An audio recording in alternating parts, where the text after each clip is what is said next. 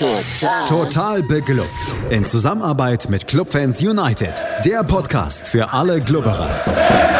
Alles, Alles zum ersten FC Nürnberg auf meinsportpodcast.de. Herzlich willkommen zu einer neuen Ausgabe Total Beklubbt, dem Magazin über den ersten FC Nürnberg auf meinsportpodcast.de. Mein Name ist Felix Amrein und wie immer bin ich nicht alleine, sondern habe zwei Gäste an meiner Seite, die mit mir ins Kuriositätenkabinett eintauchen werden heute. Zum einen Stefan Helmer von unserem Kooperationspartner Club Fans United. Hallo Stefan. Hallo zusammen. Und zum anderen Max Rossmehl. Hallo Max. Servus, wie immer bin ich zuständig für die Niederlagen. Warum auch sonst wärst du hier? Also, ich habe schon gesagt, Kuriositätenkabinett. Im Vorgespräch habe ich zu Stefan gesagt, ich glaube, ich habe noch nie ein Spiel gesehen, in dem eine Mannschaft so deutlich besser war und trotzdem völlig verdient verloren hat. Stefan hatte gesagt, ihm geht's genauso. Max, wie sieht's bei dir aus? Ich kann mich nicht erinnern, nein. Jetzt müssten wir Markus Schulz dabei haben, der würde irgendwo aus seinen Äonen an Gedächtnis, äh, ja, Erinnerungen rund um den FCN wahrscheinlich doch noch eine ausbuddeln, aber wissen wir jetzt nicht. Ja, Stefan, es ist und bleibt seltsam, diese Partie. Irgendwie weiß man nicht so richtig, ob man belustigt oder sauer sein soll. Wie geht's dir? Ja, mir geht's ja ganz ähnlich. Also, also klar ist, dass es jetzt Richtung Aufstieg schwierig wird, wobei man da auch ähm, vorsichtig sein muss. Äh, wenn du nächste Woche gewinnst und äh, Darmstadt punktet nicht, dann bist du wieder voll dabei. Ähm, an den letzten drei Spieltagen kann da alles passieren. Deswegen hat es mich auch geärgert, weil es einfach doof war, weil wir einfach zu doof waren, ähm, dieses Spiel zu gewinnen, wo wir haushoch überlegen waren. Auf der anderen Seite denke ich mir, vielleicht ist es auch ganz gut, ähm, weil ich immer noch der Meinung bin, dass ich, dass es sportlich, glaube ich, für den ersten FC Nürnberg nicht gut wäre, diese Saison aufzusteigen. Finanziell sicherlich wäre es gut, aber ich glaube, dass es sportlich uns äh, aktuell nicht viel, recht viel bringen wird, weil das so ein Aufstieg immer ein Umbruch ist. In 99 Prozent der Fälle ist ein Aufstieg oder ein Abstieg ist immer ein großer Umbruch bei den meisten Fußballmannschaften. Da werden wir Spiele abgeben müssen, die wir eigentlich, wenn wir jetzt nicht aufsteigen, in der zweiten Liga behalten würden und für die es dann nicht reichen wird für die erste Liga. Der Kader wird dann durchgemischt. Also ich glaube, für die sportliche Entwicklung wäre es nicht gut. Ähm, aber um zurück zum Spiel zu kommen, ähm, ja. Ich bin trotzdem noch, ich glaube, mehr sauer, als dass ich mich äh, irgendwo freuen würde.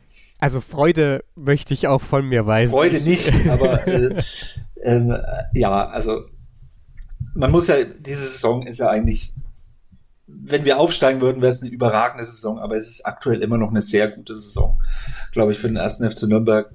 Ich glaube, schlechter als acht können wir nicht mehr werden. Und das schon seit dem letzten Spieltag. Also da haben wir eigentlich schon unser Saisonziel erreicht, was selten vorkommt, ähm, dass der Club das vorzeitig schafft. Von daher, ja, also jetzt geht's halt um Bonuspunkte und ähm, eigentlich war, war alles angerichtet und wir haben eigentlich alles dafür getan, aber haben uns selber ein Bein gestellt. Und das macht einen dann doch am Ende sauer.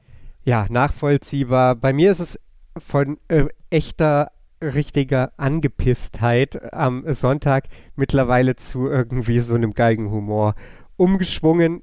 Lasst uns ganz klassisch vor dem Spiel anfangen, Max. Es gab Änderungen in der Startelf. Es gab insofern Änderungen in der Startelf, dass die, glaube ich, schon äh, auch erwartbar waren. Und ja, da jetzt nichts mega Überraschendes passierte, oder? Ja, Oskar Sörensen, Sörensen ist äh, wieder reingerückt ähm, in die Startelf, nachdem ähm, ja, man vielleicht auch anderes hätte äh, erwarten können nach dem letzten Auftritt. Aber fand ich jetzt eigentlich, also fand ich jetzt eigentlich gar nicht so eine, so eine Entscheidung. Wie gesagt, ich glaube, hinterher ist man dann immer schlauer. Aber ja, ansonsten glaube ich der Rest beim Alten. Äh, Kraus Tempelmann auf der Doppel-6, Dumann, Müller-Daly und Schleimer im Mittelfeld und äh, Dove dann vorne als alleinige Spitze. Genau, Sörensen statt Hübner und dann eben, du hast gerade gesagt, Dumann jetzt wieder Mittelfeld, dann nicht als Außenspieler im der Fünferkette, Schrägstrich, irgendwie Mittelfeld. Also mehr wieder in seiner angestammten Rolle. Und das alles aber gefühlt erstmal völlig egal, denn das Spiel ging los, Stefan, auf eine Art und Weise, die da habe ich auch heute noch keinen Galgenhumor, denn das war einfach, ja, zu einfach oder keine Ahnung. Also Sandhausen von den ersten Momenten an super präsent, äh, wollte nicht nur den Stolperstein spielen, sondern auch selber mitspielen in den ersten Momenten, bekommt dann eine frühe Ecke und holla die Waldfee. Ja, Sandhausen viertbeste Rückrundenmannschaft, ne? Also wusste ich bis zu dem Spiel auch nicht. Wäre mir nicht so aufgefallen, aber die sind Platz 4 in der Rückrundentabelle. Also die sind jetzt nicht so schlecht äh, in dieser Rückserie. Und das hat man dann auch gemerkt. Die haben Selbstvertrauen und ja, die erste Ecke, also ja, schlecht verteidigt. Also Sörensen springt da einfach nicht hoch, äh, stellt sich da bloß mit dem Körper rein.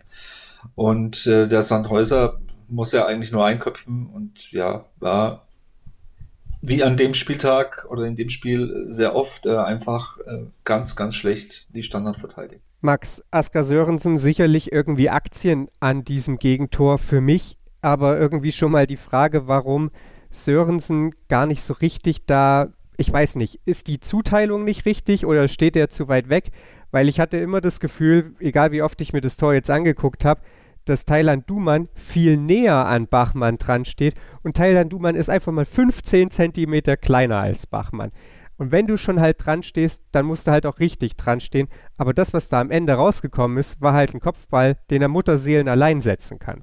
Ja, der konnte sich das quasi aussuchen und Duman ist ja auch die, ich glaube, die ersten drei Meter mitrennen können, hat ist dann ja, ich, wahrscheinlich auch ein bisschen auf, aufgrund seiner körperlichen Unterlegenheit mehr oder minder abgeschüttelt worden und dann ja, springt er da vor Sörensen hinter äh, Schindler hoch und äh, ja, weder der eine ist äh, noch der andere ist so wirklich in, in Reichweite. Ja, und dann kann er sich wirklich in aller Seelenruhe platzieren. Also relativ gut gemacht, aber halt auch ohne wirklich bedrängt zu werden. Und das halt nahe am 5-Meter-Raum oder sogar im 5-Meter-Raum. Also darf nicht passieren. Darf nicht passieren und an dieser Stelle nochmal Grüße an Stefan, der im Gegnergespräch war und sogar noch sagte, verteidigt die Standardsituation, dann habt ihr gute Chancen zu gewinnen. Es war ein frühes Omen, was folgen sollte. Das wussten wir an der Stelle vielleicht nur noch nicht. Stefan, der Club hat dann, ich würde sagen, so 10, 15 Minuten gebraucht, um sich mal irgendwie so ein bisschen zu schütteln, man hatte klar eine Ecke, man hatte irgendwie auch so einen Abschluss mal hier und da, aber es hat schon so ein bisschen gedauert, um das abzustreifen. Als das dann aber endlich der Fall war, ging es los. Dann spielte der FCN Fußball, dann war es wirklich einfach eine Partie, wo man sagte, oder wo ich das Gefühl hatte, okay, das haben die hier im Griff und es ist auch nicht schlimm, dass die 1-0 hinten liegen. Wenn die den Stiefel hier durchspielen, gewinnen die das Ding am Ende. Ja, mir ging es da genauso. Ich fand auch, dass wir nach dem Gegentor waren wir jetzt nicht irgendwie verunsichert. Ich fand das schon ähm, eine sehr erwachsene Reaktion, die wir dann gezeigt haben, weil wir haben einfach souverän weitergespielt. Klar haben wir nicht gleich äh, die Brechstange ausgepackt, aber auch wieder sukzessive reingearbeitet in die Partie und ähm, ich glaube nach, nach 10, 15 Minuten war eigentlich klar, dass ähm, wenn der Club, wie du gerade gesagt hast, so weiterspielt, dann, dann wird ein Tor fallen. Also wir hatten Sandhausen im Griff, die haben ja auch ähm, äh, bis auf diese eine Standard am Anfang auch bis dato dann nichts weiter Richtung äh, Clubtor gebracht. Von daher ähm, waren wir vor allem technisch gut unterwegs, ähm, haben den Ball gut laufen lassen, haben den Ball auch gut verteilt, ähm, ähm, sind wieder immer wieder mal Richtung Strafraum gekommen, haben auch die Abschlüsse gesucht. Und ja, war eine Frage der Zeit, bis der Ausgleich fällt. Max, um die 20. Minute ging es dann los. Duman hatte den, den Standard, Dovedan bekommt dann da den zweiten Ball, schließt ab, trifft das Außennetz. Drei Minuten später ist es Sörensen, der dann ja seine doch eher passive Rolle beim 1-0 wieder hätte gut machen können, aber bisschen zu platziert, war dann noch gar nicht so die große Herausforderung für Treves und drei Minuten später schweißt Kraus dann richtig ein rein. Ja, und eigentlich auch aus einer schönen Situation, die da in der, ja, in der, in der Sandhäuser Zentrale mehr oder minder von äh, Möller-Daly und dem zweiten, ich weiß gar nicht was, was Dove da oder was Dumann, irgendeiner hat den, den Ball noch an die Füße bekommen, der wird dann vom Verteidiger abgewehrt und ähm, landet dann genau vor Tom Kraus Fuß, linken Fuß und der schweißt ihn dann aus 16 Metern wirklich knallhart in den Winkel rein. Ähm, ja, das schönstmöglichste Tor aus den, aus den Chancen bisher, wahrscheinlich auch mit das unwahrscheinlichste. Ähm, aber perfekt abgeschlossen und absolut verdient. Also man hat ja auch gemerkt, so die, die 10 Minuten davor ging dann auch die, die Kulisse mit, die 40.000 im Max-Morlock-Stadion. Ich glaube, das äh, also war zu dem Zeitpunkt die logische Konsequenz aus dem Spiel. Flo Zengers Analyse hat uns gelehrt, dass der Post-Shot Expected Goals Wert 61 beträgt, also 0,6161 Prozent. Also war gar kein so unwahrscheinliches Tor nachdem er denn dann mal losflog, beziehungsweise eben nicht nur gemessen an der Position, wo er losflog. Äh, super schönes Tor, du hast es gesagt.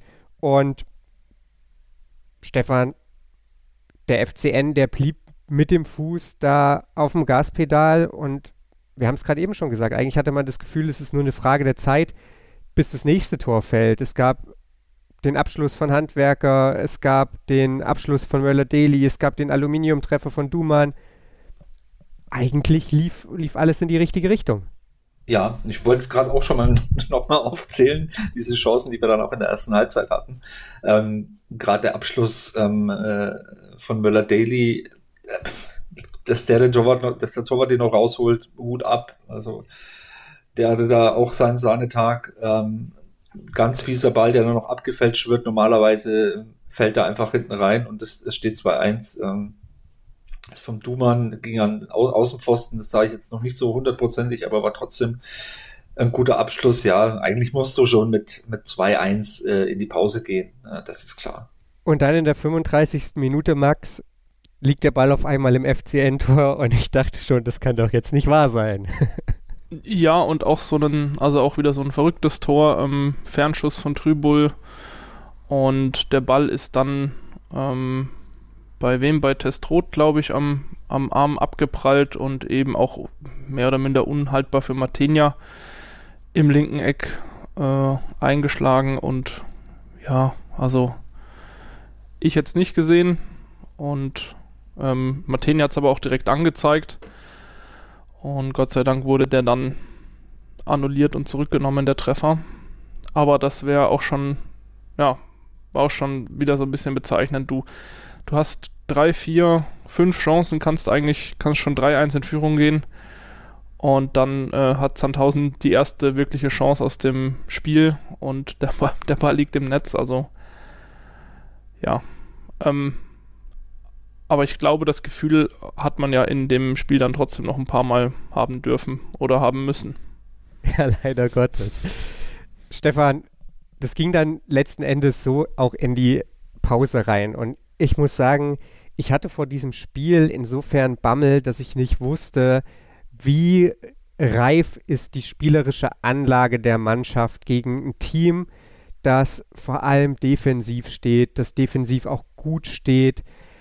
Und ich war mir nach 45 Minuten so absolut sicher, dass wenn die nicht komplett irgendwas Verrücktes machen in Sandhausen oder nicht in Sandhausen, sondern die Sandhäuser oder wir eben komplett unseren Faden verlieren, so wie das ein bisschen in Dresden passiert ist, dann holen wir uns dieses Teil, weil das einfach, ich glaube, der Kicker schrieb in seinem Ticker, dass Nürnberg das Spiel diktiert hat. Und ich finde, das trifft es einfach auch vom Wording her genau. Ja, also die Spielanlage, die war auf jeden Fall reif, wie du es gerade beschrieben hast, nur wie halt schon fast die gesamte Saison sind halt unsere Abschlüsse nicht reif genug, äh, um dann noch weiter vorne anzugreifen. Also das hat mir in der Halbzeit, war ich mir auch eigentlich relativ sicher, wenn wir so weiterspielen, defensiv gut stehen, was wir ja meistens tun äh, oder auch meistens getan haben über diese Saison, ähm, dann besteht eine große Chance, dass wir dieses Spiel gewinnen, weil ich glaube, es war doch noch mal ein Ticken besser als das äh, Spiel gegen Dresden. Aber von der Spielanlage her ähm, das hat die erste Halbzeit gezeigt und äh, meistens war es auch so, dass ähm, Korrekturen in der Halbzeit äh, von, von unserem Trainer dann meistens auch gut gefruchtet haben. Deswegen, ja, war man, konnte man sich schon fast relativ sicher sein, ähm, dass da in der zweiten Halbzeit noch was geht. Und ähm, ja, so, so unberechtigt äh, war ja diese Vermutung dann auch gar nicht. Nee, so unberechtigt war sie nicht. Wir sprechen gleich über die zweite Halbzeit hier bei Total Beklubbt und dann sprechen wir natürlich erstmal darüber, warum es für den Club lief und unsere Vermutung nicht so unberechtigt war. Aber wir sprechen dann vor allem natürlich darüber, warum am Ende eben trotzdem völlig zu Recht verloren wurde. Wir sprechen in diesem Spiel ja sehr, sehr viel über Eckbälle und faszinierenderweise hatte der FCN ja deutlich mehr davon als der SV Sandhausen. Die hatten am Ende sechs Ecken, der FCN hatte zwölf. Ecken generell so ein Thema beim Club. Mein Eindruck, Max, ohne es jetzt genau mit Zahlen untermauern zu können, das ist nicht unbedingt unsere Paradedisziplin, was vielleicht eben auch ein bisschen daran liegt, dass wir oft kleiner sind als der Gegner, dass wir es dann einfach, äh, ja, vielleicht auch in Teilen der Saison nicht gut geschafft haben, die Ecken zu schlagen überhaupt, erstmal, also sie überhaupt in den gefährlichen Bereich zu bringen.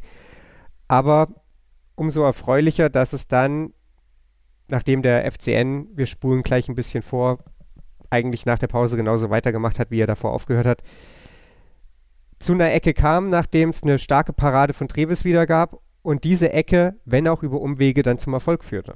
Ja, und mit einer einstudierten Variante. Also der Ball landet irgendwie im Rückraum bei Fischer, der ja, oder die kurze äh, Ecke ging erstmal auf Möller-Daly, der passt dann in den Rückraum auf äh, Fischer, der unbedrängt den Ball einmal komplett über die letzte Hinterreihe äh, drüber loppt und ja, Sörensen steht plötzlich, ich glaube, auch, auch nur fünf Meter vom Tor. Äh, glücklicherweise auch nicht im Abseits und äh, Treves macht wahrscheinlich den, den einzigen Fehler im Spiel und kommt da nicht raus und ist selber überrascht und er schiebt ihn dann im kurzen Eck, ins kurze Eck an ihm vorbei. Ähm, und plötzlich steht es 2-1. Ähm, ich glaube auch kurz davor gab es noch eine, eine, relativ gute Kopfballchance von, von Dumann, äh, die der Patrick Trevis da ja, wieder spektakulär rausholt. Und ähm, ja, also ich weiß nicht, wie es euch ginge, aber für mich habe ich dann gedacht, okay, jetzt haben wir es irgendwie im Griff. Und vielleicht legen wir noch eins nach, aber ich habe zu dem Zeitpunkt gedacht, okay, äh, wird heute gut ausgehen. Da ging es mir nicht anders. Äh, die Situation mit dem Kopfball von Möller, äh, nicht von Möller-Deli, von Möller-Deli Flanke Kopfball Dumann, ist genau die Situation, die zu dieser Ecke führt, wenn ich das richtig erinnere. Äh, mein Stream hing ein bisschen hinterher. Ich weiß noch, dass ich gelesen habe, äh, Asker Sörensen macht das Tor und ich noch dachte, naja, Respekt, Kopfballtor Asker Sörensen hätte ich nicht mitgerechnet, dann wurde ich überrascht. Und dann ging es mir anschließend genauso wie dir, Stefan. Das wird bei dir nicht anders gewesen sein als bei Max, oder? Ja, vor allem diese Variante. Ich weiß nicht, haben wir das schon mal irgendwann in der Saison probiert? Also ich habe echt überlegt, ob wir sowas ähnliches schon mal probiert haben. Kann es mir aber nicht vorstellen und das ist das, dass es dann gleich äh, wie die Faust aufs Auge ähm, äh, funktioniert, ist natürlich äh, klasse. Also ich habe mir auch erst gedacht, äh, als ich so mit dem halben Auge hingeguckt habe, hat er den jetzt ähm, versehentlich so gelupft und habe dann aber in der Zeitlupe gesehen, nee, ähm, das war genauso geplant und äh, genauso geplant dass die anderen aus dem Abseits äh, rauslaufen und Sörensen quasi äh, nicht im Abseits steht und dann bloß noch einschieben muss. Ähm, man hat auch am, am Sandhäuser Torwart gemerkt, ähm, wie sehr ihm das gestunken hat, dass wir sie da so getrollt haben und so übertölpelt haben, dass, dass sie darauf reingefallen sind. Ähm, ja, und war aber auch zu dem Zeitpunkt die hochverdiente Führung für den Club. Also äh, mir ging es da ähnlich wie euch. Ich habe mir dann auch gedacht, so 2-1 jetzt und jetzt lasst uns bitte schauen, dass wir in den nächsten 10, 15 Minuten das 3-1 nachlegen und dann ist der Sack hier heute auch zu. Aber wir kennen ja alle das Ergebnis, das war ja leider nicht so. Nee, und leider Gottes ging das dann auch relativ schnell erstmal wieder. In der 60. Minute war es dann die Ecke, die zum 2-2 führte. Kurz vor gab es, glaube ich, sogar schon eine eine weitere Ecke, eine der wenigen, die nicht im Nürnberger Kasten landete, die aber genau diese Ecke dann zur Folge hatte. Und ja, Max, bei der ersten Ecke, da keine Ahnung, da war man ja noch bereit, vielleicht Welpenschutz gelten zu lassen oder irgendwas dergleichen. Aber bei der zweiten Ecke, da. Ich möchte eigentlich gar nicht über Christian Martinia schimpfen, weil er uns wirklich so viele Punkte diese Saison festgehalten hat. Aber was zur Hölle tut er da? Ja, nichts. Also, also Trübel darf da quasi einmal auch komplett ohne Begleitschutz durchlaufen, auch wieder zwischen den Innenverteidigern durch und ähm, ja, auch im 5-Meter-Raum relativ zentral einköpfen und Matenia steht so ein bisschen wie, wie angewinkelt da und lässt das über sich ergehen, also oder beziehungsweise läuft noch, läuft noch unter dem Ball durch. Also ähm, ja, ich glaube, Trübo läuft sogar hinter ihm vorbei und äh, schießt ihn dann zentral rein. Also geht, geht, glaube ich, schon so ein bisschen auf seine Rechnung. Ähm, ja, aber ich meine, auch in, also auch den Fe der Fehler darf passieren, aber in Summe mit dem, was da noch kommt, ist das halt echt schon, also wirklich schon unterste Schublade. So Abwehr und zustellungstechnisch und auch von der Torhüter, äh, Torhüterleistung her. Wobei ich es auch nicht zu hoch hängen sollte, weil ich glaube, Matenia spielt diese Saison schon mit die, die beste Saison im, im Nürnberg-Trikot. Ja, bei diesem Tor, Stefan, da ist es, glaube ich, schon schwer, Chris Martinia irgendwie rauszunehmen. Ne? Also Max hat schon gesagt, er ist dann ja gefühlt mehr unten als oben, also irgendwie schon mal die falsche Richtung, um eine Flanke abzufangen. Tribul, dass der dann on top auch noch komplett alleine da durchlaufen darf, schlecht. Ja, also ich bin auch dabei. Ähm, Martenia hat die 30 Spiele vorher zu 90 Prozent super seinen Job gemacht. Ähm, auch schon in der letzten Saison in der Rückrunde super seinen Job gemacht, aber dieses Spiel, beziehungsweise mindestens zwei von den Ecken in diesem Spiel, keine Ahnung. Also er hat sich ja überhaupt nicht bewegt.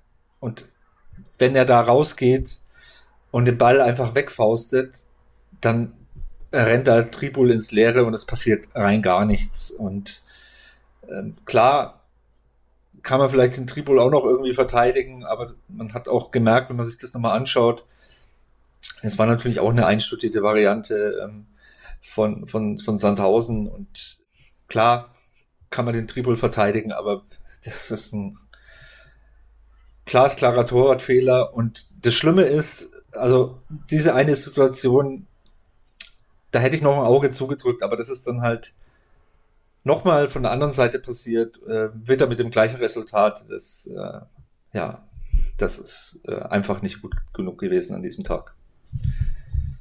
Nichtsdestotrotz ging das Spiel ja erstmal weiter. Das Kuriositätenkabinett entspann dann eine Unterhaltung in unserer Gruppe, die sagte, nachdem Schura nur für Dovedan kam, wer schießt jetzt eigentlich die Elfmeter? Es wurde wild spekuliert und sechs Minuten später kamen Scheffler und Valentini und damit zwei potenzielle Elfmeterschützen und zwei weitere Zeigerumdrehungen später zeigte Arnik auf den Punkt, Max.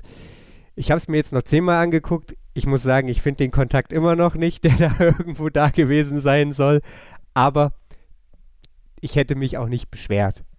Rückblickend ist es sowieso völlig egal, ob es den Elfmeter gab oder nicht. Aber das war dann halt gleich die nächste Story in diesem Spiel.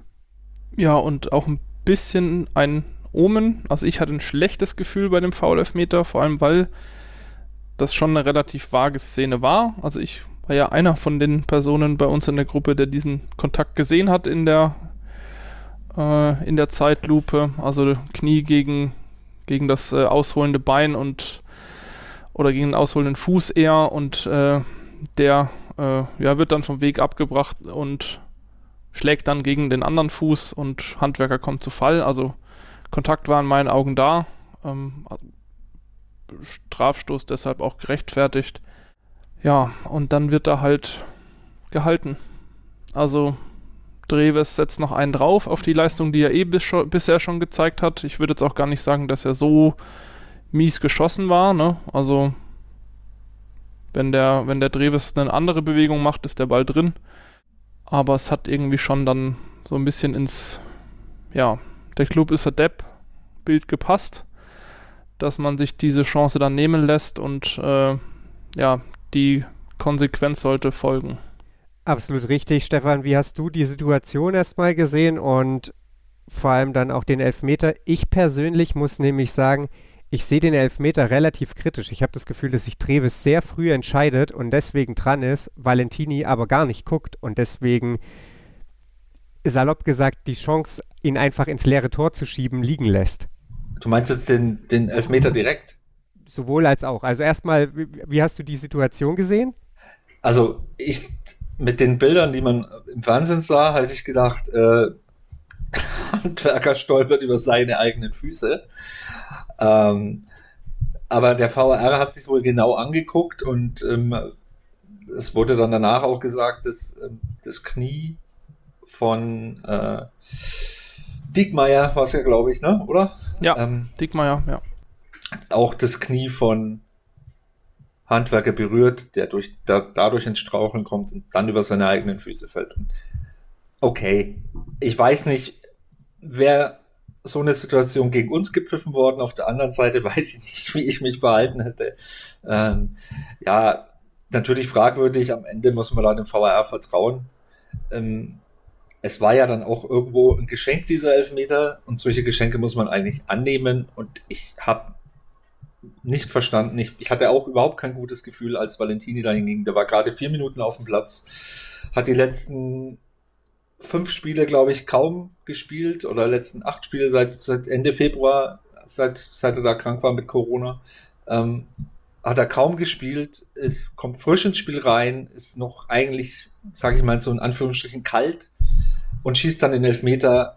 Und ich habe eigentlich gewusst, es geht schief und ich fand auch nicht, dass der gut geschossen war, der Elfmeter. Also, ähm, äh, Schwarz sagt zwar am Ende, das war, äh, dass der stark gehalten wurde, aber ich fand einfach, der war äh, war schwach geschossen und ähm, war irgendwie vorauszusehen. Ich weiß nicht, warum sich da kein anderer warmer Spieler auf dem Platz äh, äh, gemeldet hat, der den Elfmeter schießen konnte. Ich habe jetzt nicht mehr im Kopf, wer noch alles da war, aber ähm, muss man schon fragen, warum Valentini da dann in, nach vier Minuten Spielzeit hingeht und diesen Elfmeter schießen, schießen muss. Ja, Valentini, glaube ich, einfach Nummer zwei in der Hackordnung, oder? Hinter Geis oder vielleicht sogar Nummer eins in der Hackordnung, ich weiß gar nicht genau. Ähm, also ich glaube nach Geis, ja. Und der Rest ist halt auch einfach, also mal Scheffler ausgenommen, ist halt auch einfach Anfang 20. Und wenn du als formeller Kapitän da auf den Platz kommst, finde ich das schon okay. Also es ist ja, wie gesagt, gut geschossen war er nicht. Von der Hackordnung vielleicht, aber äh, von der Situation her fand ich es nicht okay. Es sollte sich auf jeden Fall rächen. Ich glaube, wenn hier das 3-2 fällt, das Spiel hat uns gelehrt, dann wäre die Nummer wahrscheinlich immer noch nicht durch gewesen, aber man hätte zumindest erstmal wieder vorne gelegen. Stattdessen gibt es in der 83. Minute, ich glaube wirklich die einzige, Max, richtige Chance, die Sandhausen aus dem Spiel hatte. Und da hält Martinia überragend. Das muss meiner Meinung nach ein Tor sein. Auf jeden Fall. Ähm, Testrot kommt da ähm, nach auch wieder viel Durcheinander in der Nürnberger Innenverteidigung. Ähm, zum Schuss aus ja, relativ zentraler Position, auch, auch ziemlich nah vorm Tor. Und ich glaube, wir haben dann auch Glück, dass er den nicht besser platziert, weil also scharf geschossen war der und Martinia zeigt da den Reflex und wehrt den Ball ab. Aber das war ja so wirklich, also außer dem, dem äh, Abseitstor, die einzige wirkliche Chance, die Sandhausen da Richtung Tor bringt. Und wie du sagst, also wir hätten uns da nicht beschweren können, wenn es da dann äh, 3-2 für Sandhausen steht. Aber es stand ja dann wirklich äh, postwendend 2 zu 3 nach der Ecke, die darauf gefolgt hat. Ja, Stefan, und da wären wir dann bei der Situation von der anderen Seite fast ein Abziehbild des 2 zu 2 mit dem Unterschied, dass Christian Martin ja dieses Mal nicht unterm Ball durchtaucht, sondern gleich einfach wie erstarrt auf der Linie stehen bleibt. Ansonsten ist wirklich das einfach nur gespiegelt. Ja, ich habe es ja vorhin schon angesprochen und das, das bringt mich ja wirklich auf die Palme. Ne? Also wenn es einmal passiert, okay, okay, aber wenn es halt nach 20 Minuten wieder in dem gleichen Spiel passiert, also da bin ich doch, ich weiß nicht, da bin ich doch vorgewarnt also ich kann es nicht, ich kann es nicht nachvollziehen, aber er hat ja auch selber nach dem Spiel gesagt, dass er das auf seine Kappe nimmt. Und man sollte jetzt auch nicht großartig auf ihm rumhauen, weil er hat uns viele Punkte in der Saison ähm, festgehalten und, und spielt auch wirklich eine sehr gute Saison, aber das Spiel war einfach, einfach nicht sein Tag und ähm, ich ist jetzt ja schon ein paar Tage her und ich habe auch noch ein paar Mal jetzt über dieses Spiel nachgedacht und das ist eigentlich eigentlich unerklärlich, wie wir aus, ich glaube, dann sechs Ecken, vier Gegentore bekommen, was, was wir sonst in dieser Saison äh, eigentlich nie, nie ein Problem war, wo wir gesagt haben, hey, wir müssen bei Ecken aufpassen. Äh, das, das, das Thema gab es in der Saison überhaupt nicht in Nürnberg. Ähm, was an dem Tag schiefgelaufen ist, ich, ich weiß es nicht und ich kann es auch ich kann es auch nicht erklären. Sprechen wir noch ganz kurz über die letzte Ecke des Spiels, bevor wir dann vielleicht mal noch so ein bisschen da reingehen, was Erklärungsansätze sind, denn Robert Klaus hat sich ja nach dem Spiel durchaus geäußert. Es ist, Max, als ich dann schon gar nicht mehr so richtig wusste, was ich über dieses Spiel denken soll, schon vor mich hinkrummelte und dachte, naja, vielleicht wird es mir im Hinspiel und irgendwie fällt spät noch einer rein, gab es nochmal Ecke für Sandhausen, natürlich, für wen auch sonst. Spaß beiseite, äh, Ecken hatte der FCN ja selbst genug. Und da war es dann tatsächlich so, dass in dem Moment mich die Ecke sogar am allermeisten aufgeregt hat, weil die nicht so gefallen ist, sondern da ist der Ball dann am Boden und wir kriegen die Situation trotzdem nicht bereinigt. Ja, vielleicht war das auch ein taktischer Kniff, da mal umzustellen nach drei erfolgreichen Ecken und äh, was anderes auszuprobieren. der Ball ging ja dann äh, auf die auf die lange Ecke wo dann ein Sandhausener irgendwie den Ball ja nach hinten Richtung Fünferkante äh, köpft. Der Ball prallt dann an Bachmann ab und Testrot kriegt den auch direkt vor den Schlappen. Und äh, ja, bei uns schaut wieder die komplette Verteidigung zu. Schiebt den Ball dann ins kurze Eck. Äh, Martenia ist irgendwie noch mit dem Fuß dran, aber der Ball äh, geht dann trotzdem oben ins Netz rein und das ist, ja, wie du sagst, dann einfach nur noch frustrierend. Ähm, ich weiß nicht, ich glaube, äh, der Trainer hat das ja auch gesagt in der Pressekonferenz, dass du dann da dann auch irgendwann, glaube ich, eine Kopfsache hast, wenn du merkst, oh, jetzt schon wieder Ecke, bei den letzten drei oder bei drei von vieren hat es geklappt, ähm, dass du, ne, dass dann da der Kopf auch ordentlich mitspielt, das kann ich mir schon vorstellen. Aber auch die Ecke darf natürlich so, wie sie fällt, also vor allem nicht ohne, ohne das Bedrängnis, ähm, darf sie nicht fallen. Also, weil da sind ja noch mehr Kontakte und noch mehr Zeit, vor allem auch irgendwas entgegenzustellen. Aber dann schießen die einfach das vierte Tor in einem Spiel, wo die wirklich auch nicht wirklich viel mehr Chancen haben.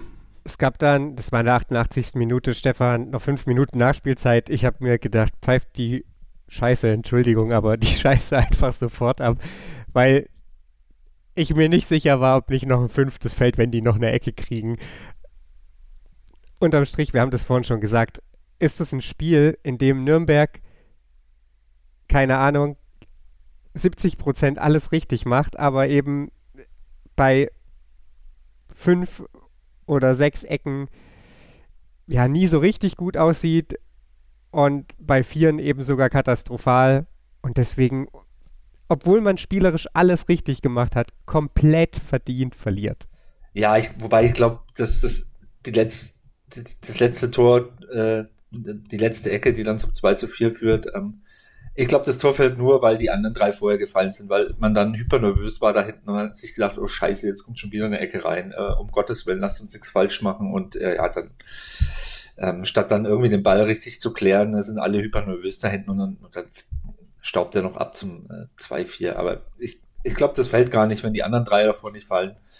Ähm, aber wie du schon sagst, ist eigentlich war mir klar überlegen und, und verlieren dieses Spiel 2-4 und das ist halt, zieht sich halt dann doch äh, eine, eine negative Sache, die sich dann durch die ganze Saison zieht, ist halt unsere Chancenverwertung und ähm, dass wir da vorne keinen Knipse haben, haben wir schon mehrfach in der Saison auch in diesem Podcast angesprochen. Sieht man auch an den geschossenen Toren, wenn man die Tabelle anschaut, äh, was da die anderen Top-Teams vor uns haben und was wir geschossen haben, da ist halt eine deutliche Diskrepanz. Und äh, das Thema ist ja, ist ja auch jetzt äh, vom Verein her aus geöffnet worden, dass man äh, für nächste Saison irgendeinen Knipser holen möchte, ob das Burgstaller ist oder jemand anders. Ich weiß es nicht. Wir haben es ja vor in, im, im Off äh, vor dem Podcast schon gehabt, dass wir eigentlich mit mit Scheffler so einen Knipser hätten, der aber nie spielt, warum auch immer, weil er vielleicht nicht so ganz ins System von Klaus passt. Ähm, ich finde halt auch, uns fehlt da vorne dann halt auch ist eine Kopfballstärke, die wir uns berauben. Und ähm, ja, das unterscheidet uns halt aktuell von den Top-Teams. Ähm, eine andere Mannschaft von da oben, wenn die so spielt gegen Sandhausen, die führt halt wahrscheinlich zur Halbzeit an 3-1 und schießt dann der, nach der Halbzeit das 4-1 und dann ist der Drops gelutscht und ja, bei uns geht's dann halt eben zu, zu 4 aus. Nehmen wir das Positive erstmal mit. Die anderen Mannschaften haben ganz offenbar nicht so gespielt gegen Sandhausen. Die haben irgendwie alle 1-1 gespielt. Aber hey, die haben eben 1-1 gespielt und nicht 2-4. Also es bleibt dabei. Irgendwie sieht man zwar riesige spielerische Fortschritte in dem Spiel, aber leider Gottes auch einen Abend, nicht Abend, einen Nachmittag zum Vergessen. Wir sprechen gleich nochmal so ein bisschen über dieses Spiel auch darüber, was da vielleicht ursächlich war, wo es doch bislang kein Problem war und blicken dann natürlich trotzdem noch mal so ein bisschen auf die Tabelle, auf den kommenden Freitag beziehungsweise aufs kommende Wochenende und auf das, was dann darauf folgt, hier bei Total Beklubbt. Wie viele Kaffees waren es heute schon? Kaffee spielt im Leben vieler eine sehr große Rolle. Und das nicht nur zu Hause oder im Café, sondern auch am Arbeitsplatz. Dafür gibt es Lavazza Professional. Kaffee am Arbeitsplatz, der genauso lecker schmeckt wie in eurem Lieblingscafé. Die perfekte Kaffeelösung für jede Art von Unternehmen. Klein, mittel, groß. Ihr habt auf jeden Fall einen Kaffee, der schmeckt. Die richtige Motivation für eure Arbeitstage. Alle Infos zu Lavazza Professional findet ihr auf lavazzapro.de mit allen Kaffeelösungen für euer Büro. Robert Klaus hat nach dem Spiel gesagt, dass er sowas noch nie erlebt habe. Kann ich nur unterschreiben und hat dann so, ja, auch ein bisschen darüber gesprochen, wie denn dieses Spiel verloren ging. Wir haben gerade eben schon mal gesagt, dass wir eigentlich in der Saison gar kein Problem hatten mit Eckenverteidigung, Max. Es ist immer mal wieder Thema gewesen, dass der FCN ja körperlich vielen anderen Mannschaften unterlegen ist. Wir haben keinen super großen Kader oder wir haben nicht mal einen großen Kader. Wir haben relativ wenige Spieler, die, die für Kopfbälle prädestiniert sind, was uns natürlich in der Theorie sehr anfällig nach Ecken macht. Und trotzdem haben wir das über viele Spiele gut geschafft, auch gegen Mannschaften, die da drin stark sind. Darmstadt beispielsweise ist ja auch so ein Team, die haben wir eigentlich ganz gut im Griff gehabt, weil wir sehr, sehr konsequent ausgeblockt haben. Also wir haben einfach es geschafft, die Spieler gar nicht richtig in diesen Kopfball reinkommen zu lassen was zur Hölle war los, dass das überhaupt nicht gegen Sandhausen funktioniert hat? Ich habe keine Antwort darauf. Also klar können wir jetzt sagen, der, der Körperkontakt hat gefehlt, vielleicht auch die Zustellung der Personen, also dass da dass da eben Dumann gegen den äh, Bachmann steht, der ja irgendwie 1,90 groß ist. Darüber kann man diskutieren, dass dann auch die Übernahme nicht funktioniert und Sörensen nicht am Mann ist. Ähm, kann man auch konstatieren. Tor 2 und 3 kann man Martinia zuschreiben, aber das halt, also bei den beiden Tribul-Toren, der da wirklich durch den Strafraum rennen kann und wirklich mit, mit vollem Schwung diesen Kopfball kriegt, ohne dass ihn auch nur irgendwer dabei stört. Das, das ist ja eher so das, was einem Gedanken macht. Und jetzt musst du ja in den Folgespielen auch wieder so ein bisschen Angst haben, dass, ähm, ja, dass du halt diese, dieses Psychospiel wieder hast, wenn es Ecken gibt. Also du musst dann irgendwie gucken gegen St. Pauli, dass du so die ersten zwei, drei Ecken irgendwie sauber oder vielleicht auch dreckig wegverteidigt bekommst, ähm, dass du da nicht wieder reinfällst, weil das will man ja nicht auch nochmal haben, oder? Ich glaube, darauf können alle verzichten, Stefan, oder? Das ist aber doch schon ja schon so dieses Grundproblem, oder? Das, da muss doch die Analyse ansetzen. Natürlich Punkt 1, wie sind diese Ecken entstanden? Also zwei, drei von den Ecken, die die schenken wir auch sehr einfach her. Die darf es gar nicht geben. Aber dieses, warum zur Hölle kann Tribul da einfach durchlaufen, ohne dass der irgendwie gestoppt wird? Das ist, finde ich, schon irgendwie ein Grundproblem dieser, dieser ganzen, dieses ganzen Spiels. Ja, also ich glaube, es sind einfach individuelle Fehler. Also ich glaube nicht, dass es jetzt irgendwie, dass wir da taktisch Stellungsspieltechnisch, ja, kann man sicherlich drüber streiten, aber ich glaube, dass das gar nicht das Problem war. Äh, beim 1-0 beim 1 von Sandhausen klar, kann man klar analysieren, dass da Sörensen nicht energisch genug hingeht oder auch nicht hochgeht. Ähm, der wäre ja dem Gegenspieler eigentlich von der Größe gewachsen gewesen und hätte dagegen halten können. Und die anderen zwei Ecken äh, zum 2-2 und 2-3 ist für mich klar Torwartfehler zweimal. Also haben wir jetzt im Vorfeld schon gesagt. Also ich, wenn Martinia da rausgeht, äh, den Ball fängt oder von mir aus auch wegfaustet, äh, was ja auch ein probates Mittel ist, ähm, dann passiert da wahrscheinlich nicht viel.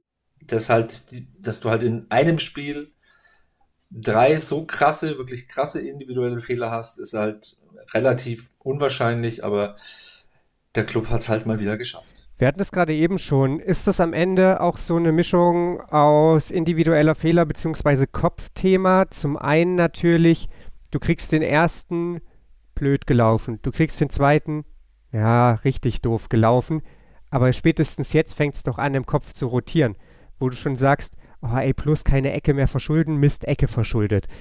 Und dann vielleicht eben auch, ich will jetzt gar niemandem irgendwas einreden, was vielleicht nicht da war, aber dass Christian Martinia, nachdem er wirklich bei dem zweiten Eckball, also nicht bei dem zweiten Eckball, sondern bei dem zweiten Gegentor, so krass daneben langt. Also wirklich, wo die, der, der ist ja nicht mal ansatzweise da, wo der Ball ist. Sich denkt, okay, dann bleibe ich lieber auf der Linie, dann habe ich vielleicht wenigstens noch die Chance, irgendwie angeköpft zu werden. Aber alle anderen sich halt auch darauf verlassen, dass er das Ding wegfaustet, beziehungsweise eben auch schon nur noch denken, oh Mann, Ecke, bloß nichts falsch machen, bloß nichts falsch machen. Ist das vielleicht am Ende ein viel zu, ja, griffiger Erklärungsansatz, der, und Max hat es ja gerade eben schon gesagt, also deswegen vielleicht auch die Worte an dich, Max, der jetzt auch so ein bisschen da hoffentlich therapiert wird, bevor es gegen St. Pauli geht? Ja, ich glaube auf jeden Fall, dass das geschehen wird. Ich meine, du hast ja ähm, bei jedem Tor die gleiche Ausgangssituation. Man kann das ja relativ, äh, also bei so Standardsituationen relativ genau, äh, sag ich mal, taktisch und von der Zustellung her ähm, analysieren und auch Regeln und Gegenmaßnahmen bestimmen und die auch einstudieren. Und das, was du sagst, halt gegen dieses, ja, gegen dieses Kopfding wird halt auch einfach, ja, Training helfen. Und vielleicht die Tatsache, dass man die ersten zwei Ecken gegen St. Pauli erfolgreich verteidigt einfach. Und das anwendet, was man, was man gelernt hat. Aber wie gesagt, also da das ja die Saison davor ähm, nicht das Thema war, ähm, glaube ich schon, dass man das auch wieder rauskriegt.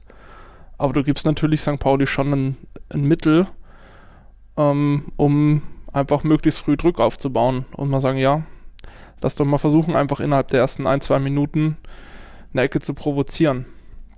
Und das kriegt man ja auch mit der Klasse von St. Pauli, wird man das ja wohl zu Hause auch irgendwie hinbekommen.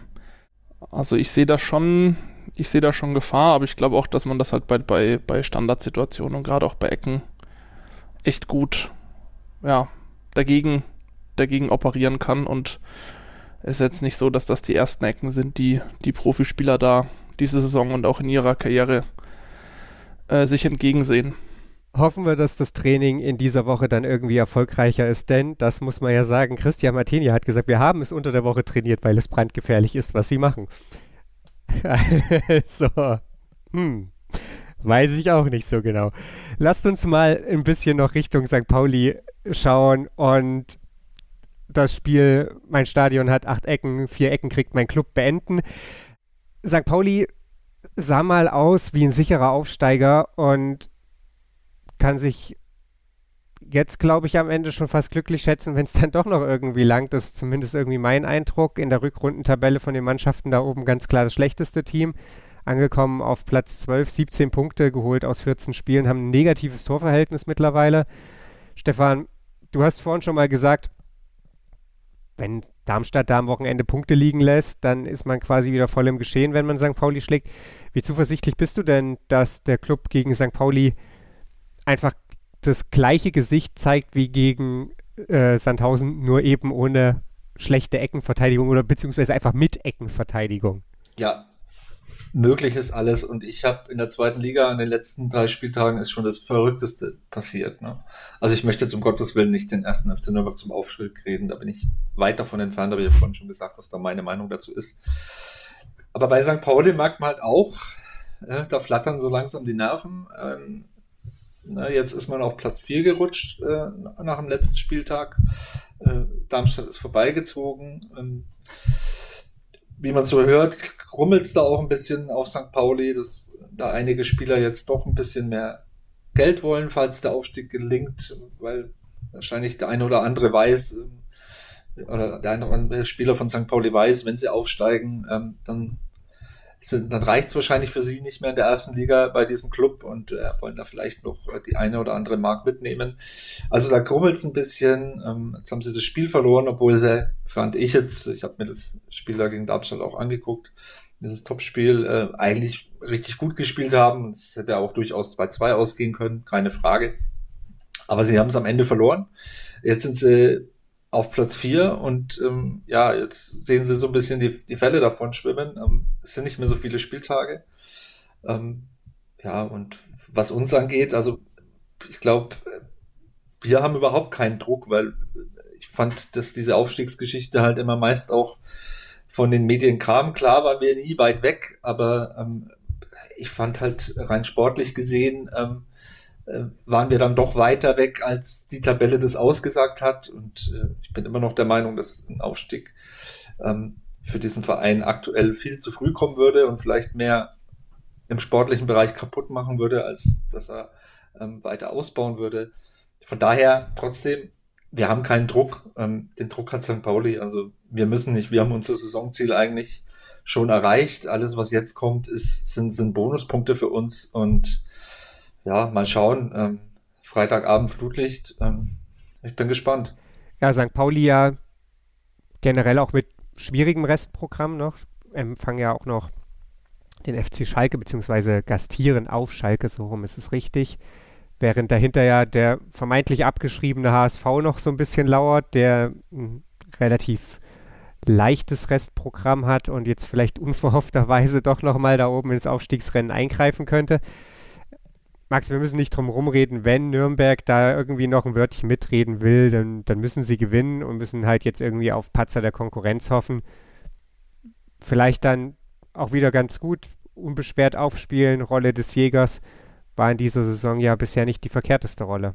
Nee, und ich, also persönlich so insgeheim war ja meine Befürchtung auch, dass wir wahrscheinlich gegen die in Anführungszeichen großen also gegen St. Pauli wahrscheinlich weniger Probleme haben und dass, dass eher dann Kiel oder Sandhausen der Stolperstein wird, so ist es jetzt auch schlussendlich gekommen. Aber was, also, ne, was sollst du machen? St. Pauli steht auch mehr oder minder mit dem Rücken zur Wand, die müssen auch gewinnen. Ähm, und so vom Unterhaltungswert, die letzten paar Spiele vom Club ähm, waren ja dann doch immer unterhaltsam. Also auch wenn ich, wenn es mir echt äh, schwer fällt, diese, diese vier Ecken-Gegentore als unterhaltsam darzustellen, aber das Spiel als solches war ja schon echt auch ein, ein gutes, offensiv äh, chancenreiches Spiel. Und ich glaube schon, dass wir da durchaus eine Chance haben, gerade nach der Bilanz, die St. Pauli da mitbringt. Die haben seit, ja, seit vier Spielen nicht gewonnen. Und ähm, ja, vielleicht hat man nochmal die Chance zum Lucky Punch irgendwie da oben ranzukommen. Auf der anderen Seite muss ich halt auch als Fan sagen, habe ich eigentlich keinen Bock auf Relegation. Denn egal gegen wen es da geht, ist irgendwie auch doof. Aber auf der anderen Seite gesagt, so einen Aufstieg kann man auch selten planen. Also klar, wenn, also ich gehe da äh, mit Stefan mit, wenn wir sagen, wir können uns nächstes äh, Jahr nochmal verbessern, erreichen dieses Jahr das Saisonspie äh, Saisonziel und können dann nächstes Jahr um den Aufstieg mitspielen. Aber in der zweiten Liga ist das ja auch alles immer nicht so wirklich planbar. Und wenn du dich verstärkst, schlagen die Verstärkungen dann auch ein. Kannst du den Kader so zusammenhalten? Klappt das alles von Anfang an? Ähm, deswegen sage ich auch immer, so ein Aufstieg kommt eigentlich nie dann, wenn man ihn braucht oder wenn man ihn voraussieht. Und ähm, wenn es dann doch irgendwie noch klappen sollte, ne, also nimmt man es auch mit. Aber klar, der, der, der Optimalweg ist dieses Jahr ein anderer und ich glaube, ähm, man tritt da niemanden auf die Füße, wenn man sagt, dass es dieses Jahr ja die ganze Saison über immer den Anschein gemacht hat, dass man schon so oben ein wenig mithalten kann. Aber wenn es dann wirklich drauf ankommt, mal auf eine der ersten drei Ränge zu, äh, zu schlüpfen, hat man dann doch immer kalte Füße bekommen oder halt irgendwelche Freak-Niederlagen gegen Ingolstadt oder gegen Sandhausen oder gegen Dresden äh, einstecken müssen. Ja, das ist ja so ein bisschen diese Grundsatzthematik in wenn es um den Aufstieg geht. Ja, vom spielerischen Ansatz und so weiter, Mannschaftsentwicklung, brauchst du sicherlich noch eine Saison. Die Frage ist, wie viel Mannschaft ist nach dieser Saison übrig? Da, da tue ich mir halt sehr schwer, das zu beurteilen. Das, und ich habe ehrlich gesagt auch nicht das Gefühl, dass das die Verantwortlichen schon so richtig wissen. Also ist Lino Tempelmann nächste Saison da? Ist Tom Kraus nächste Saison da? Ist Erik Schuranov nächste Saison noch da? Wie, wie sieht es um die Finanzen aus beim Club? Äh, und auch wenn Schuranov jetzt aktuell ja in einem wunderbaren Formtief steckt, äh, ja, also ich bin da so ein bisschen ambivalent oder im Prinzip schon recht bei dir, Max. Aufstieg kannst du nicht planen. Äh, wenn wenn ihn uns jemand hinlegt, dann, dann sollten wir ihn schon nehmen, aber man müsste jetzt auch nichts irgendwie herbeireden, wie Stefan schon gesagt hat. Neun Punkte sind noch zu vergeben, vier Punkte Rückstand auf Darmstadt, 13 Tore Rückstand. Dazwischen liegen noch zwei andere Teams, eins davon bespielt man noch. Und ja, dann gibt es noch Kiel und Schalke. Ich bin auf jeden Fall gespannt, wo die Reise hingeht und hoffe auf jeden Fall erstmal, dass wir uns am Freitag nach Ecken verbessert präsentieren und ansonsten eigentlich nur ganz genauso. Und dann bin ich relativ zuversichtlich, dass das hier eine ansehnliche Partie mit, ja, wahrscheinlich sogar einem recht brauchbaren Ausgang für den FCN gibt. Insofern danke an Stefan Helmer und Max Rossmehl für ihre Zeit, um mit mir ins ja, Eckenkabinett des FCN zu blicken.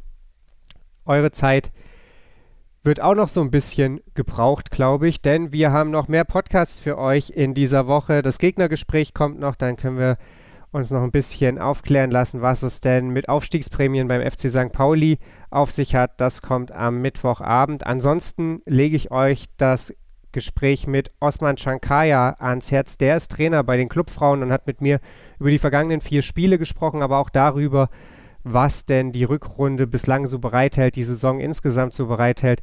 Auch da geht es ein bisschen um den Aufstieg, denn der ist für die Clubfrauen jetzt auch nicht mega realistisch, aber vielleicht sogar noch ein bisschen realistischer als für die Herren. Das alles, wie gesagt, hier bei Total Beklubbt auf meinsportpodcast.de und dann hören wir uns, wie gesagt, an anderer Stelle wieder. Bis dahin, bleibt gesund. Ich habe mich natürlich schockverliebt, weil die war wirklich ganz, ganz klein. So begann die Mensch-Hund-Beziehung zwischen Christina und Tierschutzhund Frieda. Und wie es danach, nach dem ersten Moment der Verliebtheit, so weiterging und welche Klippen es danach zu umschiffen galt, das hört ihr in der neuen Ausgabe von Iswas Dog, dem Podcast für harmonische Mensch-Hund-Beziehungen. Iswas Dog mit Malte Asmus. Überall, wo es Podcasts gibt.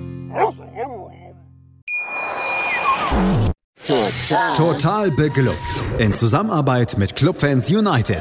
Der Podcast für alle Glubberer. Alles, Alles zum ersten FC Nürnberg auf meinsportpodcast.de.